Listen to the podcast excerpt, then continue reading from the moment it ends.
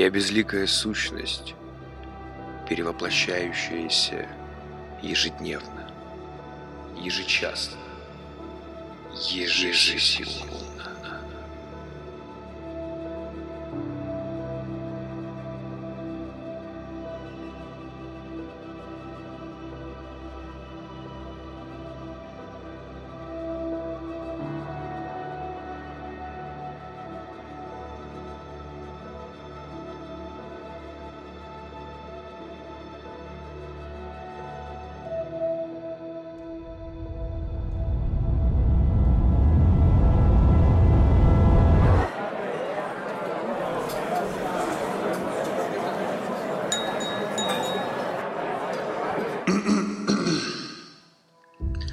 Еще не скоро выветрится скорбь о Гамлете, покойном нашем брате.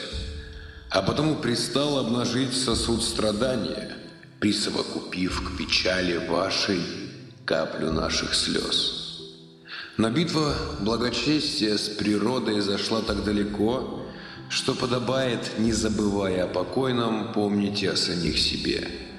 И посему вчерашнюю сестру и королеву, вдову, чье попечение хранило воинственную датскую державу, мы с радостью, отравленной печалью, восторг стенаниями уравновесив в тоске и неге с миртом у одра супругой нарекли. И ваши речи, мудрейшие, не отвратили нас, за что примите нашу благодарность. Теперь о юном Фортенбрасе. Он, превратно умозаключив о наших достоинствах, оплошно полагает, что Дания без Гамлета распалась. Вообразив о собственной персоне не без чего, он пишет нам послание, где требует возврата территорий, утраченных его отцом, а ныне хранимых нами после благородной кончины брата. Но о нем довольно. Теперь о том, зачем я вас созвал. Суть дела такова. Мы отписали норвежцу-королю, который дядей приходится, что, кстати, Фортенбрасу старик давно уже к одру прикован и вряд ли знает о приготовлениях племянника. Вот с этим-то письмом мы направляем вас, наш друг Корнелий, и вас, любезный Вальтимант, послами к правителю норвегов – Полагаем, что ваших полномочий хватит вам в пределах установленных. Спешите, и спешка вам зачтется. В добрый путь.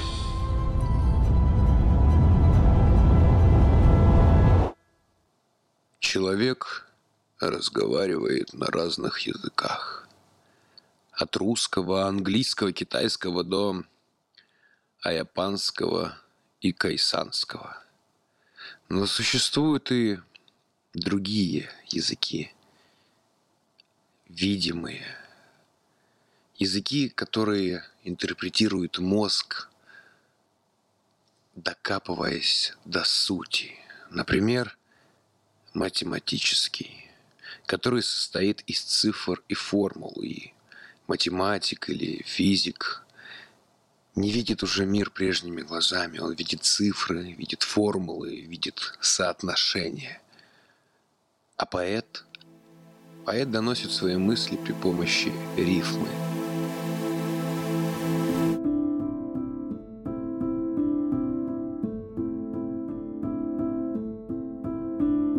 Я пишу тебе, мама. Пишу. И мне хочется. По утрам на стекле покрывало молочное – на контрасте с холодным все жутко домашнее и неважно, что вещи хронически влажные. Мама, мне хорошо в этом городе северном. Здесь объемные дни, до того атмосферные, что как будто какие-то сказочно-книжные. Все оттенки гранита и капельки рыжего, ветер теплый, сырой, небо плотно замотано – такое мое, характерное все это, что блокноты до каждой странички исписаны. Этот воздух, как влагой наполненный мыслями, Он пропитанный с нами рифмами, творчество. Мама, только взгляни, со стихами не кончено. Это письма без адреса, без получателя. Мой полярный дневник городского мечтателя. Я пишу в нем о птицах, оставшихся на зиму.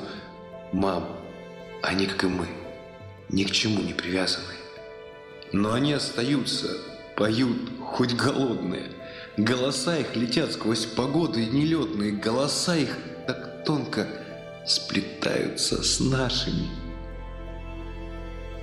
Мы рисуем себя от руки карандашными, мы эскизы, идеи, наброски спонтанные. Мы размытые скетчи, мы непостоянные. Мы штриховки снегами, пунктирными ливнями. Мы сюжетные, главные, плавные линии. Мама, мы молодцы. Мама, мы получаемся. Мы умеем любить. Мама, как мы влюбляемся. Если все рассказали бы эти истории, получилось бы море, мам, нежное море, и оно облака пропитало бы ватные, и края бы обрывками падали, падали. Мы бы их по карманам, чтоб дома высушивать, а пока испаряются, слушать их, слушать, прижиматься щеками, ерошить их пальцами, и щипать за запястье себя, и расплакаться. Вечерами балкон покрывается звездами, эти мысли, как влагой, наполнены воздухом. Точки нет и не будет, ведь все продолжается.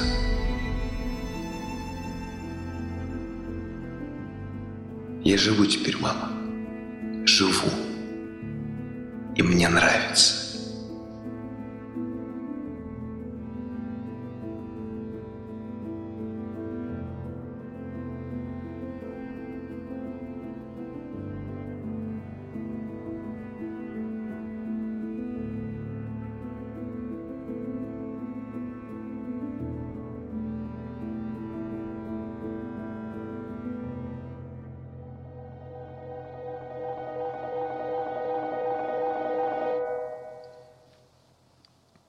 Языки.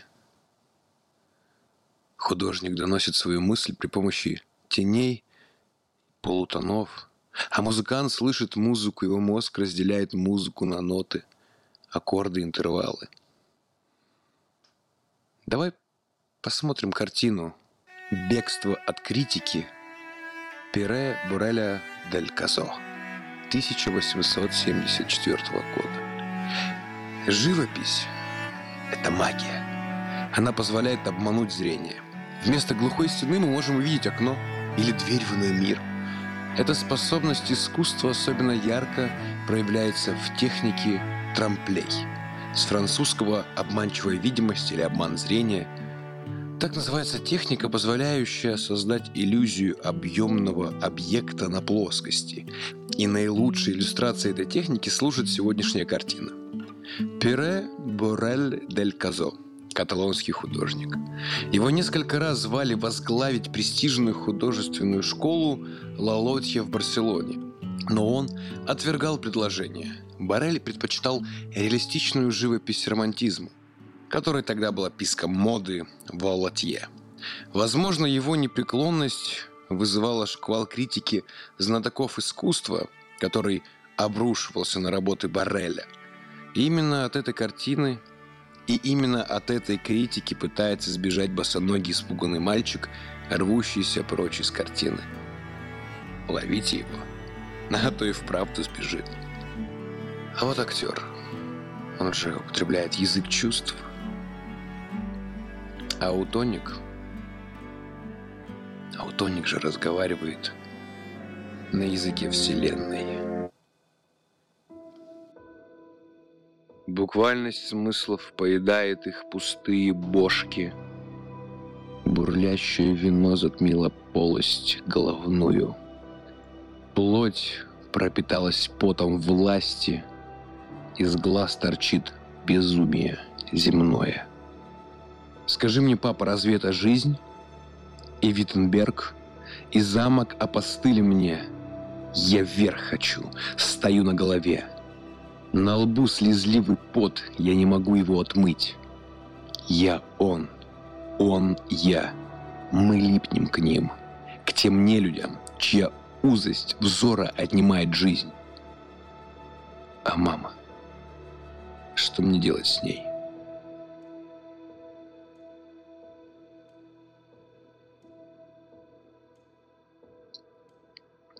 Я умершлю сегодня ночью.